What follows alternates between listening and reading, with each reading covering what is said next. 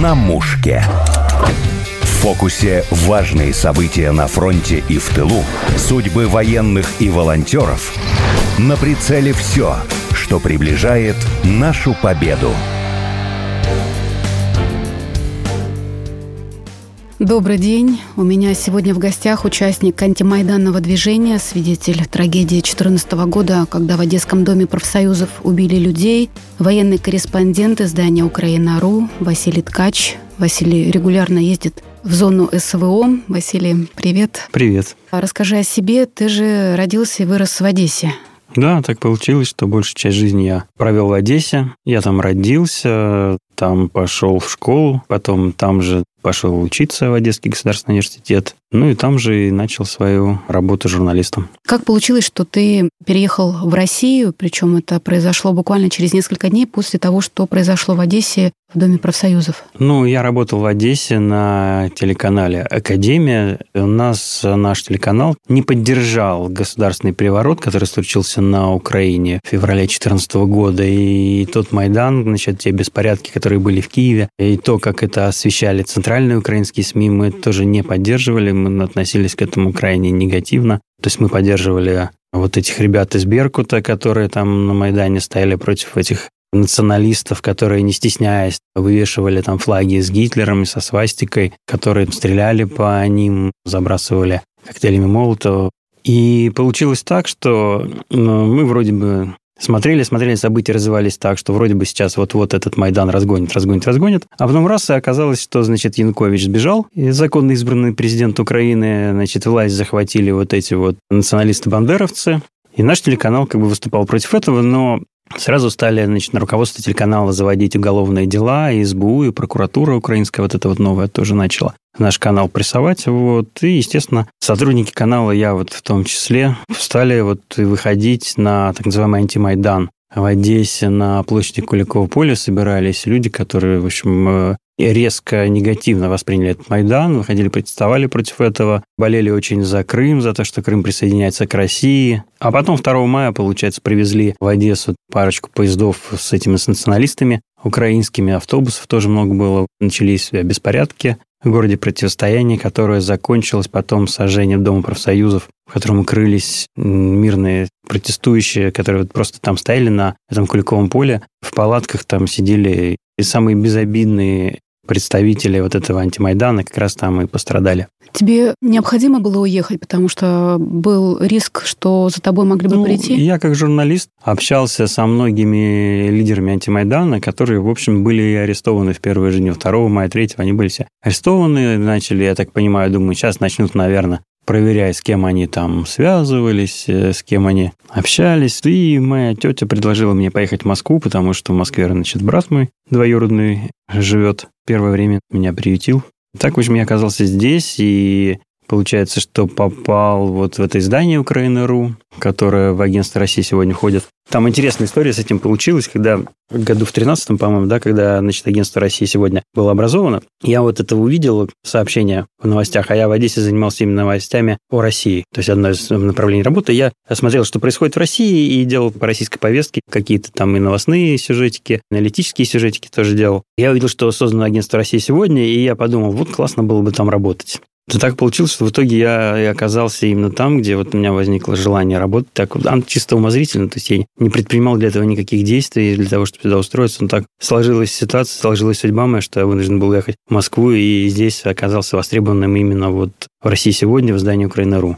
А ты сейчас поддерживаешь отношения с своими товарищами, друзьями, кто сейчас остался в Одессе? Насколько это получается? Ну, это сложно. Про это лучше не рассказывать ничего для того, чтобы, ну, скажем, этим э, знакомым товарищам не навредить. Василий, ты украинец, судя по фамилии? С самого детства я ощущал себя русским. У меня все родственники, все соседи, там, все, кого я знал, все говорили только на русском языке. Я, наверное, себя ощущал даже, как сказать, даже не русским, а вот советским человеком. Мне бабушка рассказывала в детстве случай, я его не помню, тогда года четыре было, она рассказывала, что вот я паучка увидел где-то там на винограде, и говорю, бабушка, это наш паучок? Бабушка такая, да, да, наш, наш паучок. И я говорю ей, наш советский паучок. Так что да, я рос в Советском Союзе, это единая большая страна, где все люди, по крайней мере, я не сталкивался с какими-то разногласиями. То есть у меня были знакомые совершенно разных национальностей, и татары, и евреи, и русские, и украинцы, и все остальные. Даже как-то вот это понятие национальности тогда и не выходило никогда на первый план. Одесса очень многонациональный город, там больше ста национальностей живет и в Одессе, и в Одесской области. И так традиционно было всегда, что все национальности, они как-то друг с другом, ну, не просто мирно существовали, ну, дружили вот люди разных. Там у меня одноклассники совершенно разные были. И ни с кем никогда не было никаких трений на национальной почве. Сколько я себя помню в детстве, в школе, в институте, никогда с таким не сталкивался. Василий, давай поговорим про твою работу военного корреспондента. Mm-hmm. Ты выезжаешь и в Донецкую Народную Республику, в Херсонскую, Запорожскую области. Есть особенности работы вот по этим направлениям? Она отличается отношением к журналистам и умением построить работу с журналистами, я бы так сказал. В Донецкой Народной Республике было проще всего. Там очень лояльно относятся к тебе и представители Министерства обороны, и представители гражданских властей. Быстрее всего решаются какие-то вопросы со съемками, то есть с тем, что я сталкивался. Например, там я был в Херсонской области, одна командировка две недели, я где-то дней 10 согласовывал с местными военными поездку, значит, к ним в расположение, еле-еле с огромным скрипом, в общем, получилось к ним туда добраться. А в Донецке это все намного проще. То есть ты приезжаешь, тебе говорят, о, вот есть такая возможность, поехали. Например, вот у меня коллеги ездили недавно в Херсонскую область, снимали десантников. То есть тоже у них были все договоренности с пресс-службой Министерства обороны. Они сняли там сюжет, и там несколько месяцев Министерство обороны не давало его выпустить. Вот несколько просто... месяцев? Да, Два месяца, по-моему, получается. Долго, в общем, мурыжили-мурыжили, не давали никакого ответа или говорили потом-потом. В итоге, в общем, я так и не помню, чем это закончилось. В Донецкой Народной Республике получается так, я там снял сюжет, я им сбросил, они его в этот же день, буквально в течение нескольких часов нашли время, просмотрели, высказали замечания, что там надо, например, убрать какие-то, например, демаскирующие какие-то моменты могут быть, например, или просили заретушировать э, название радиостанций, которые были у ребят, не знаю, с чем это связано. Ну вот мы это выполняем, все исправляем. И буквально вот в этот же день, как мы им скинули, мы можем сюжет уже выпускать. То есть каждый сюжет ты согласовываешь? Конечно, да. Все, что связано с военными, согласовывается с Министерством обороны или с другими военными ведомствами. Там же не только Минобороны, там и Национальная гвардия, там, например, э, есть э, подразделение Министерства внутренних дел Донецкой Народной Республики, там очень мощный такой полицейский спецназ «Каскад» со своей артиллерией, танками, беспилотниками, ударными, разведывательными. То есть там очень мощное подразделение побывало у них. С ними тоже согласовывал. А да. героев, место съемки, тот же транспорт, все продумываешь ты или тебе кто-то помогает? Ну, получается, все я. Угу. Занимаюсь Но я. на каком-то этапе наверняка возникают такие незапланированные вещи. Очень забавный был случай. Ехал я на съемку в одно подразделение, вез меня пресс-офицер этого подразделения. А ну, мы там поснимали, едем обратно. Говорит, о, давай, значит, завтра поехали с нами, я тебя там завезу. Короче, грады будут стрелять, танки, я тебя посажу на танк, поедешь. Да, классно, поехали. В общем, едем, едем, едем. Он говорит, а, у меня там дела возникли, я, короче, тебя с утра привезу, посажу на танк и уеду. И в итоге что? В итоге он просто потерялся. То есть вообще такой оказался балабол. То есть хватает там таких случайных людей, да? Да, бывает. Ну, может, не то, что случайные, но у них какие-то свои резоны. У меня цель приехать, снять какой-то интересный репортаж, снять какой-то сюжет, а они какие-то решают свои там вопросы информационные, ну, пресс-службы там каких-то подразделений, свои информационные вопросы. А потом у них раз поменялись водные, им сказали, нет, нам это не надо, и они ну, ничего не объясняют, значит, им командование не приказало, все, они выполнили. А на журналистов бывает совершенно наплевать. Ты в каждую поездку, даже несмотря на какие-то сложности, без материалов не приезжаешь. Хотя бы, по-моему, в первый раз, когда туда попал, тоже тебе похожую ситуацию mm-hmm. создали, да, там какая-то должна была быть съемка, и в итоге тебя, грубо говоря, кинули, ты там искал... Это постоянно происходит, потому что все, кто туда едут, ну, я, например, знаю моих коллег э, из издания моего, у них какие-то есть предварительные договоренности на местах, говорят, вот там с темой незнакомого нашли какого-то, там предыдущей командировки с кем-то познакомились, договорились, вот приедем в следующий раз с ними, вот это, вот это, вот это. А потом приезжаешь, хорошо, если там 30% из того, что ты заранее договорился, состоится. Это большой успех. Некоторые военкоры со временем начинают снимать документальные фильмы. У тебя mm-hmm. есть такие мысли? И вообще, насколько... У меня материал есть для документального фильма. Я очень надеюсь, что я его смонтирую. То есть он а, уже снят, его надо смонтировать? Да, материала много. Я ездил вот в эту 200-ю бригаду, отвез им, получается, там ну, ну, всякого оборудования. генераторы, компьютеры, сетевые всякие штуки. Получилось так, что я обратился с этим списком в ЛДПР, и они это все закупили. Я от них передал, получается, военным. И там меня очень хорошо приняли. После этого показали, это был батальон связи. Для батальона связи закупалось это оборудование.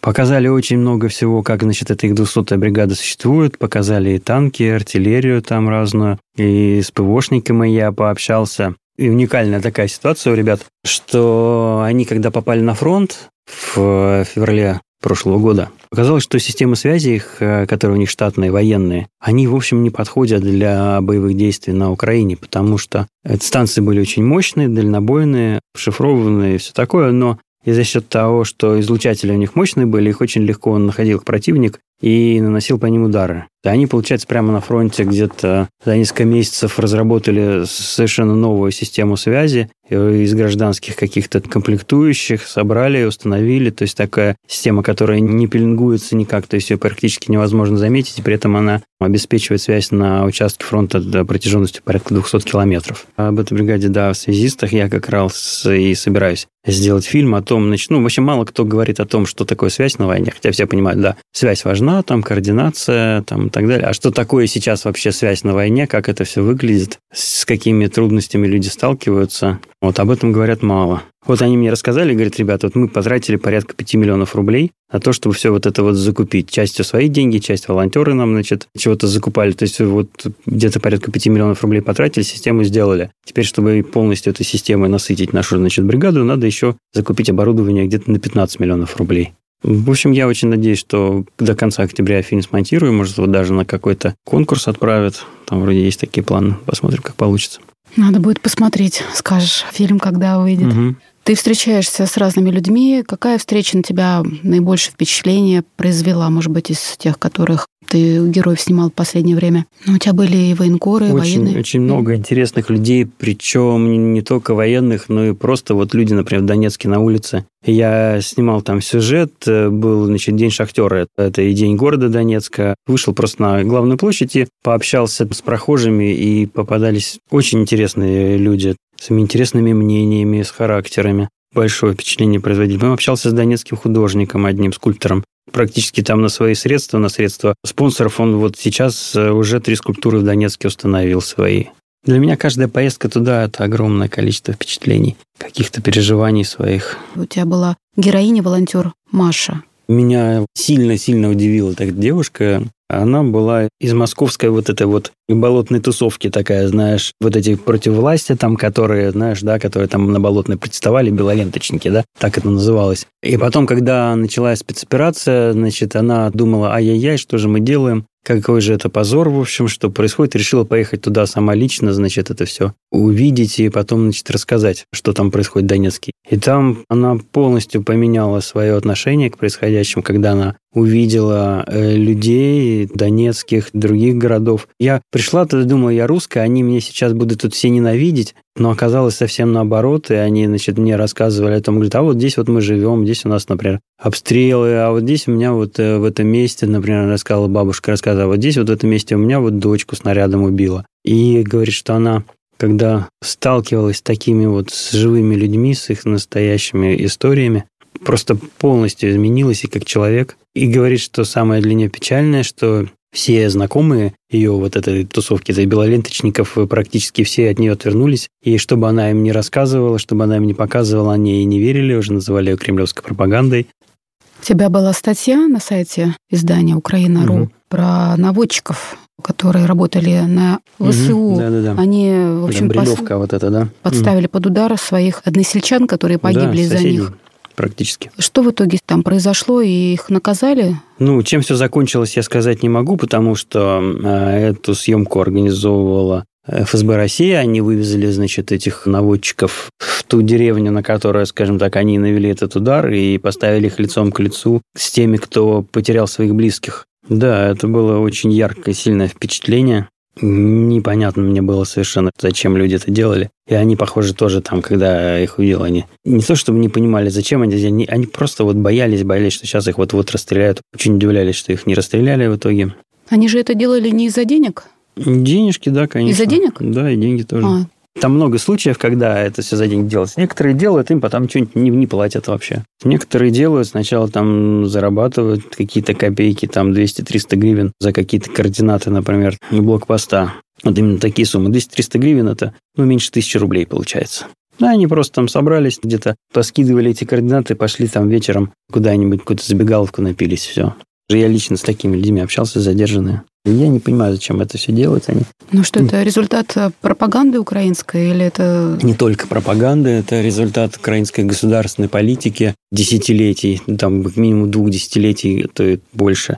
Не только идет пропаганда, но и уничтожается система образования школьного и университетского. И она уничтожалась еще до этого Майдана. Я сам снимал, значит, один сюжет интересный в Одессе. Общался с директором э, психиатрической клиники государственной это еще до того, городской, как ты да, переехал, да? До того, как переехал. И он говорил, что очень сильно упал уровень образования, и из-за этого большое количество пограничных психозов.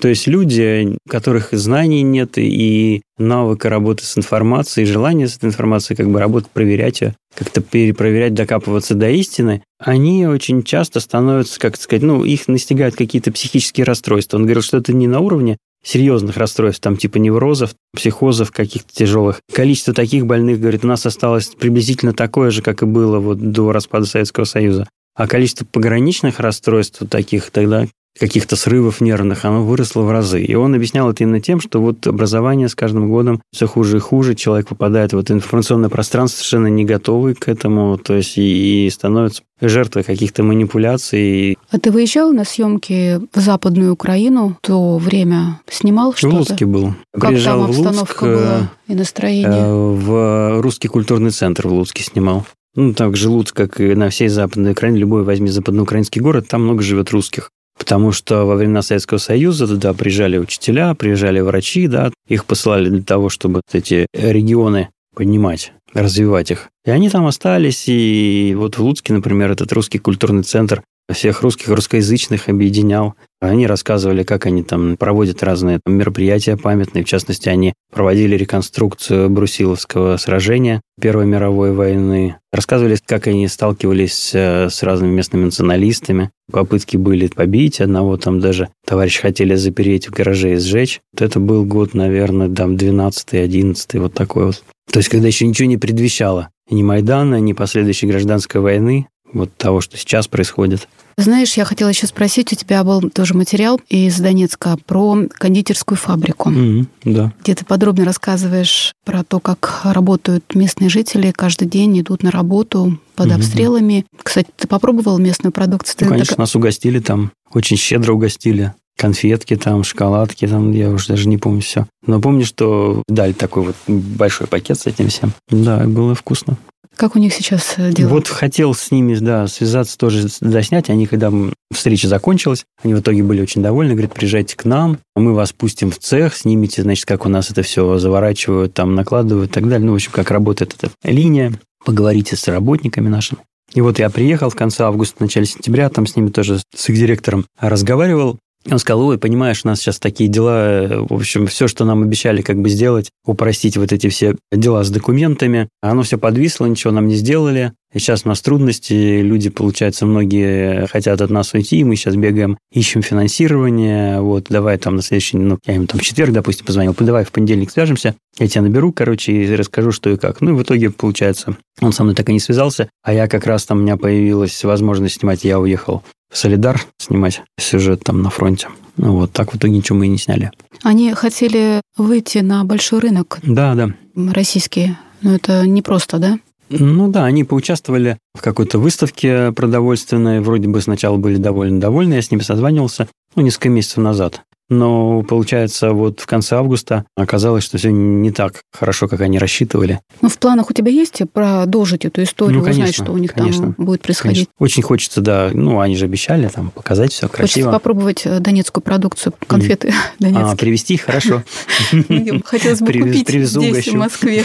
Ну и привози тоже. Ты рассказал, что был в Солидаре. Что снимал? Какие твои впечатления были? Там э, позиции различных подразделений военных, таких танкисты, ПВОшники. И я там с ними общался. И со связистами тоже общался. Смотрел, там мне связисты показывали, какие они сконструировали э, системы связи на танке, тоже защищенные системы, такие, что... То есть они сами там придумали уже, да, да, да. работали? Да, нашли какие-то комплектующие, добыли их и сами сделали. У меня есть там видео, как танкисты говорит, связывается с центром, то есть ему отвечают. Они рассказывали, что когда им командование дало значит, задание, говорит, обеспечить танки связью, Потому что со связи были поначалу большие перебои. И когда они это сделали, буквально там за две недели, по-моему, то им даже командир не поверил. Он лично залез в каждый танк, проверил, есть ли связь. И, в общем, да, мы, говорят, были очень удивлены. Такие мастеровые ребята mm. у нас военные. Mm, да, да. Талантливые.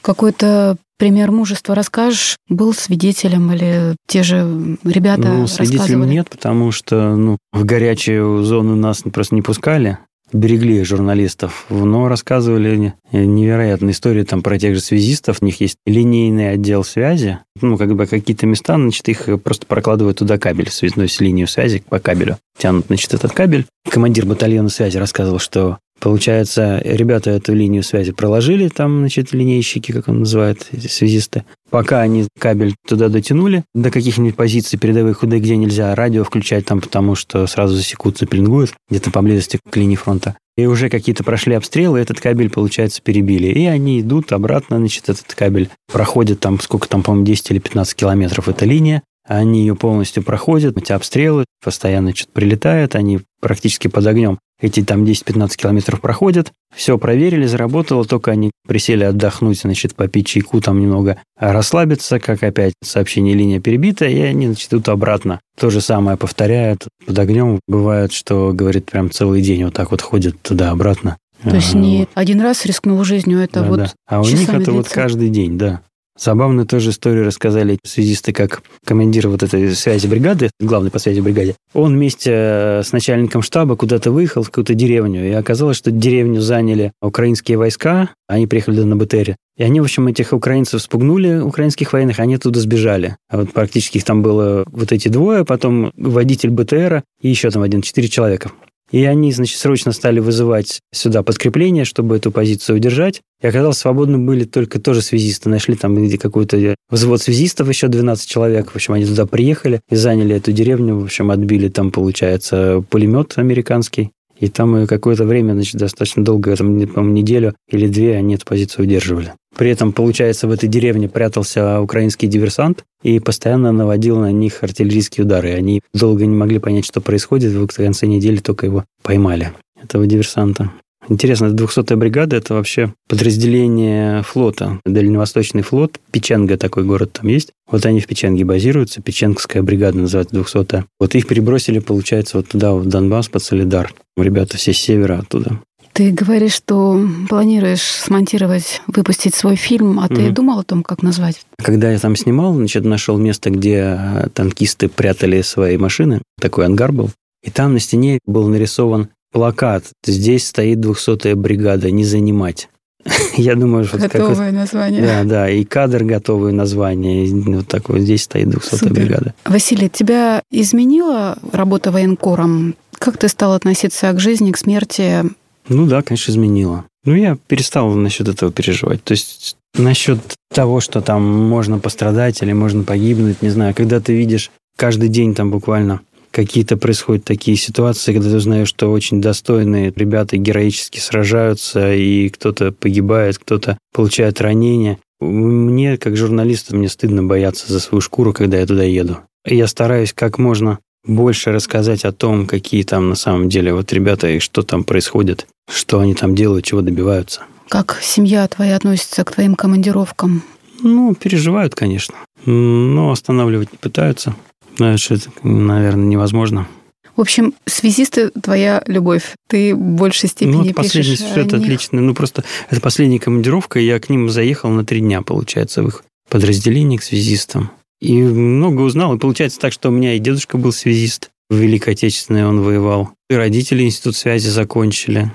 Не стремился я попасть именно к связистам. Так получилось, что я попал к связистам, и мне там очень понравилось. Да. Даже историческая связь прослеживается да, да. с Великой да, Отечественной да. войны. Василий, спасибо, что пришел. Будем ждать mm твой фильм. Напомню, в студии были военный корреспондент издания «Украина.ру» Василий Ткач и ведущая Александра Полякова.